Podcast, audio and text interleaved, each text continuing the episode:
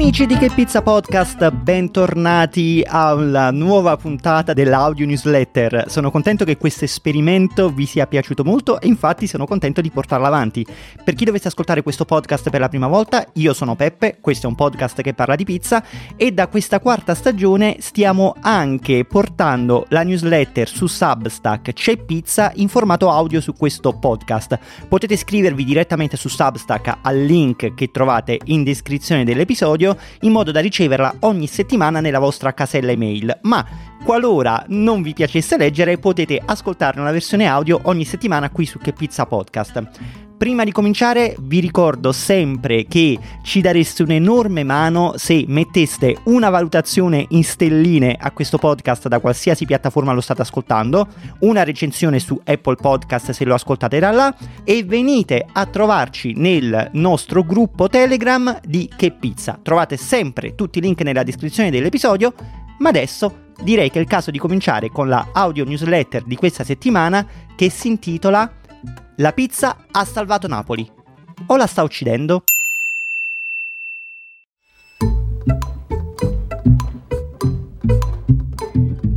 Il numero della newsletter di questa settimana mi è stato ispirato da un video bellissimo di Storie di Napoli, un network regionale di cui ho seguito tutta la fantastica evoluzione nell'ultimo decennio e con il quale ho avuto anche più volte l'onore di collaborare. Il turismo di massa rovinerà Napoli? Oggi Napoli sta vivendo un vero e proprio boom. Tutti vogliono venire a Napoli, tutti vogliono un po' di Napoli. Il video affronta gli effetti dell'intensa stagione turistica che Napoli sta vivendo negli ultimi anni, che forse sta portando più conseguenze negative che benefiche non voglio riassumerlo perché affronta in realtà argomenti di comunicazione dettagliati e sarebbe davvero riduttivo da parte mia, quindi io vi invito a guardarlo, vi lascio il link nella descrizione dell'episodio del podcast e lo trovate anche in formato video nella newsletter. Una delle problematiche accennate nel video è quella della gentrificazione, ovvero del centro storico che si trasforma in un enorme bed and breakfast e caccia i residenti dal centro, impedendo loro di vivere a causa del costo eccessivo degli affitti. Un fenomeno comune a tante città che hanno vissuto un boom turistico e infatti già Le Monde ne aveva parlato paragonando quello che sta succedendo a Napoli a quello che già è venuto a Barcellona. Altro spunto è quello dell'associazione di Napoli a immagini non proprio edificanti, tra cui quelle connesse al food porn, ed è da qui che voglio partire, concentrandomi sul tema di questo episodio. Facciamo un passo indietro. Napoli ha cominciato a essere riscoperta dai turisti intorno alla metà del decennio scorso, dopo essere finita nel dimenticatoio per almeno 50 anni, principalmente dai turisti stranieri prima ancora che dagli italiani. Possiamo cercare le motivazioni di questa popolarità in diversi fattori concomitanti. L'arrivo di Ryanair all'aeroporto di Capodichino, la stagione degli attentati terroristici in diverse città d'Europa, Solo tra il 2015 e il 2019 ne abbiamo avuti 6 a Londra, 5 a Parigi, Manchester, Nizza, Bruxelles, Berlino, Istanbul, Stoccolma, Strasburgo e anche un'altra serie di città minori. E questi attentati hanno portato molti a modificare i propri piani di viaggio. E poi ci sono stati una serie di articoli pubblicati su testate rilevanti quali il New York Times o la famosa guida del travel writer americano Rick Steves. Probabilmente anche il successo internazionale di una serie televisiva come Gomorra ha contribuito alla popolarità di Napoli, nonostante non ne mostrasse il lato più allegro. Ma tra tutti questi c'è un fenomeno probabilmente sottovalutato, ma che a mio parere, e non credo solo a mio parere, ha sicuramente contribuito alla preferenza verso Napoli come meta turistica, soprattutto per quanto riguarda il turismo interno, ed è il rinascimento della pizza napoletana che ha tenuto banco per tutto il decennio scorso. In generale, negli anni 10 c'è stata una riscoperta della pizza come alimento in tutto il paese, grazie alle numerose manifestazioni innovative che si sono tenute da nord a sud. Ma la pizza napoletana, in quanto simbolo del piatto per eccellenza, ha rubato la scena a tutti dall'esplosione milanese all'ascesa della scena casertana, fino all'imposizione delle pizza star in tv e sui social media. Un pizzaiolo più di tutti è stato il portavoce, nonché l'artefice, di questa improvvisa popolarità mediatica, Gino Sorbillo. Ora, su di lui ci sarebbe da scrivere un libro a parte, e lo hanno fatto, eh, oppure potremmo fare una puntata in un podcast da almeno due ore, e forse, chi lo sa, magari un giorno la faremo. Però basta accennare al fatto che le sue apparizioni televisive su Rai 1 a fianco della Clerici hanno portato una pizzeria che godeva già di una certa reputazione a Napoli alla ribalta nazionale, e successivamente questo successo ha anche generato generato una catena di numerose pizzerie di Sorbillo che è arrivata addirittura fino a New York.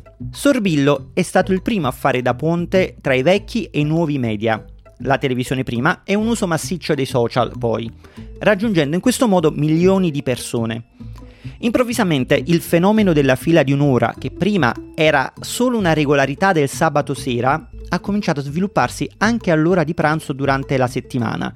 Per intenderci, la posizione centrale della pizzeria di Sorbillo, che è collocata proprio in via dei tribunali, eh, l'ha sempre favorita e la pizzeria è sempre stata piena a pranzo. Però io ricordo che quando ci andavo da ragazzo, fino a pochi anni prima del boom, ci si poteva tranquillamente sedere senza file di sorta anche alle 2 del pomeriggio, cosa che oggi sarebbe impossibile. Il successo di un business ricade spesso anche sulle attività circostanti che proliferano attorno a quell'economia. Nel caso di Sorbillo, la visita di così tante persone nella zona dei tribunali ha significato indotto per i bar, i negozi di souvenir e gli alimentari della zona, perché anche solo un tarallo acquistato per placare la fame nell'attesa della fila può significare per il commerciante vicino un ottimo incasso a fine giornata se lo si moltiplica per il numero di potenziali clienti nella zona. Intendiamoci, non è che sto dicendo che Sorbillo da solo abbia rigenerato l'intera economia turistica napoletana, però sicuramente la sua buona dose di credito ce l'ha.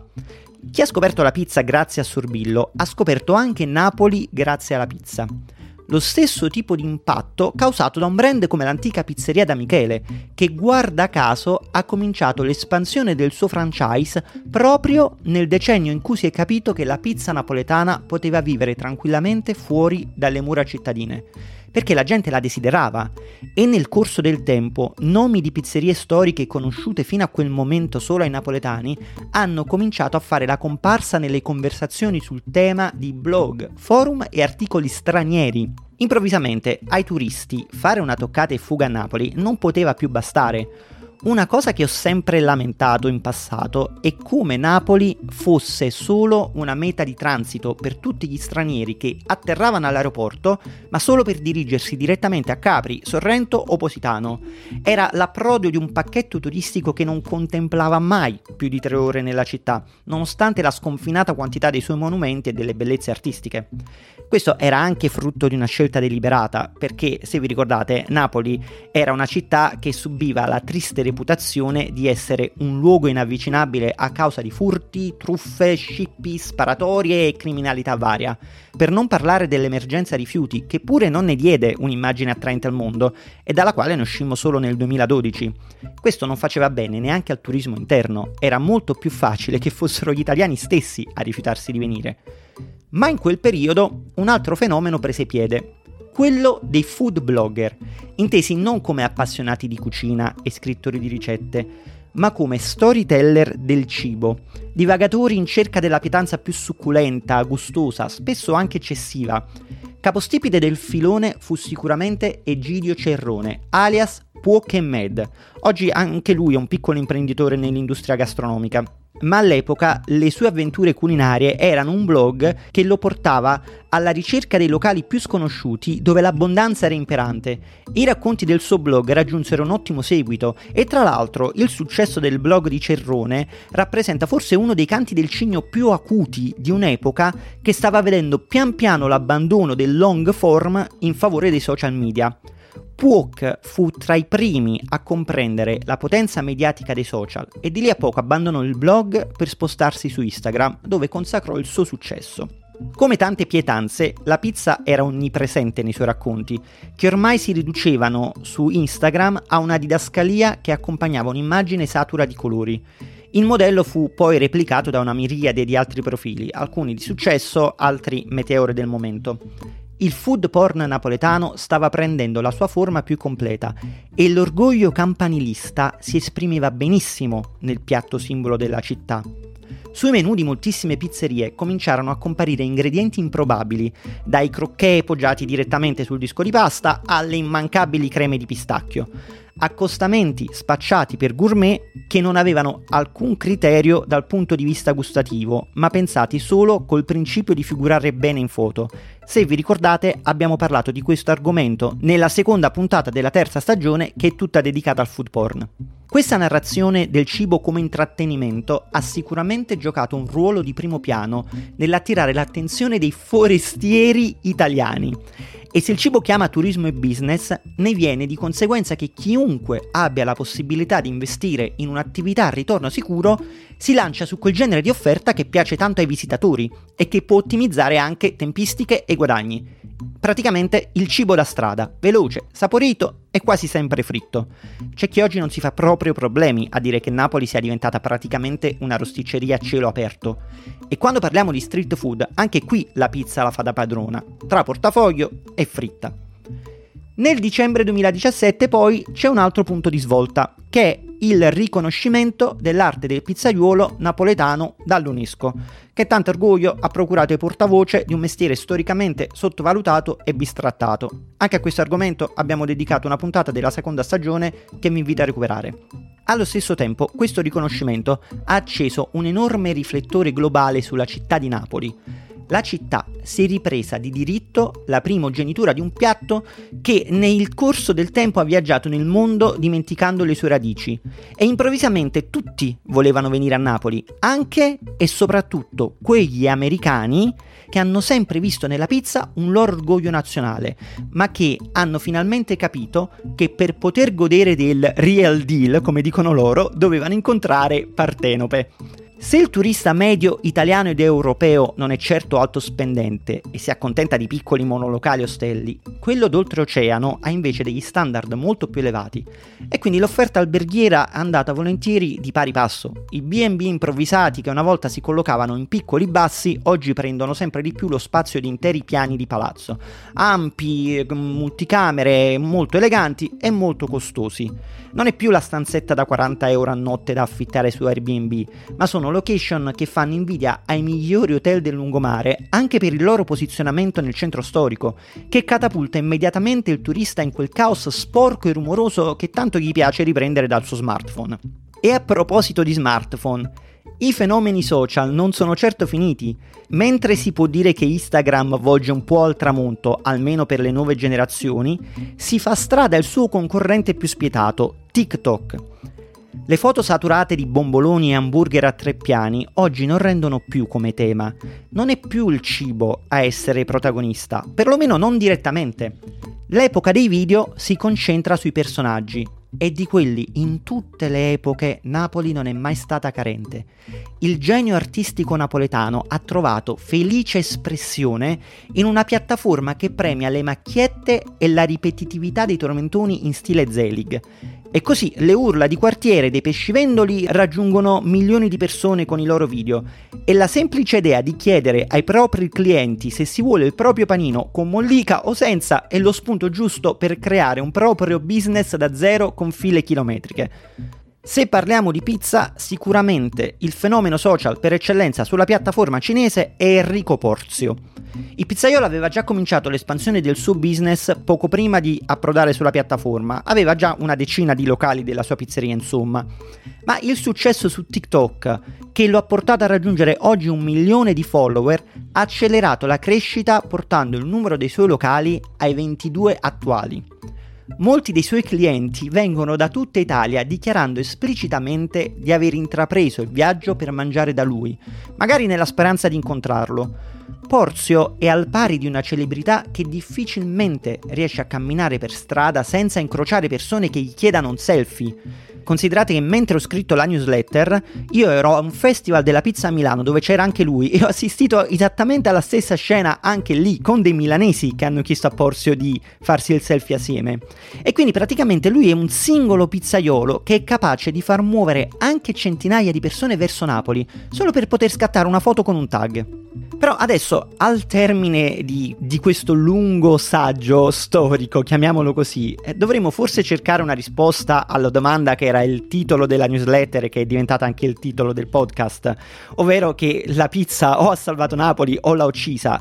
È chiaro che una risposta non esiste, le dinamiche sono molto più complesse di quelle che abbiamo narrato noi e anche lo spunto originale del video di Storia di Napoli mi è servito semplicemente per analizzare un fenomeno, quello del turismo di massa, e focalizzarlo sull'argomento pizza e cibo. Chiariamoci, io sono davvero convinto che il lavoro di comunicazione portato avanti dai pizzaioli e altri colleghi nella ristorazione abbia fortemente influito sul successo turistico di Napoli, assieme agli altri fattori elencati in precedenza. E onestamente preferisco vedere una Napoli ricercata dal mondo che viene anche scoperta oltre le sue pietanze rispetto al vederla ingiuriata e rifugita come pochi anni fa. Però, come si dice dalle nostre parti, siamo passati da 1 a 90, quindi mm, un periodo in cui Napoli non se la filava nessuno, oggi è diventata una delle mete trend del momento. E la crescita non è stata graduale, ma immediata.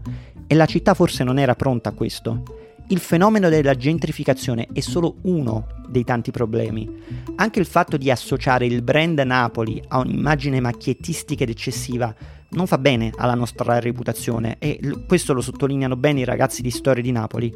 E da questo punto di vista anche qui giocano un ruolo di primo piano molti pizzaioli che nel loro tentativo di comunicazione a tutti i costi fatto di wagyu e trick e ballacche si rendono spesso dei pulcinella derisi anche dai napoletani stessi. Sì, ci fa piacere che i turisti poi riempiano le pizzerie e facciano girare l'economia della città, ma a che prezzo? Insomma, il turismo di massa non è il demonio e la fila per un panino è un dato di fatto. Quello che serve è una seria campagna di posizionamento del brand Napoli in punti in cui già la città per ciò che ha potrebbe eccellere.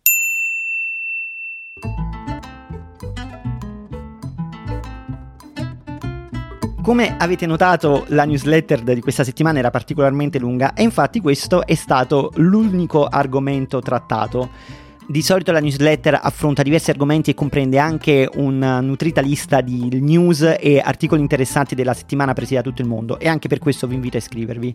C'è da dire però che questa versione audio non finisce qui, perché tra i commenti ne è uscito uno particolarmente interessante di Michele Pinto e vale la pena leggerlo non solo perché è molto lungo e quindi amplifica il discorso, ma fa anche delle considerazioni molto interessanti.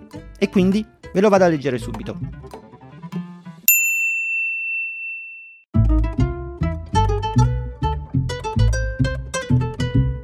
Michele ci dice: Al momento della mia dipartita da Napoli, nel 2003, camminavo in una spacca Napoli semideserta.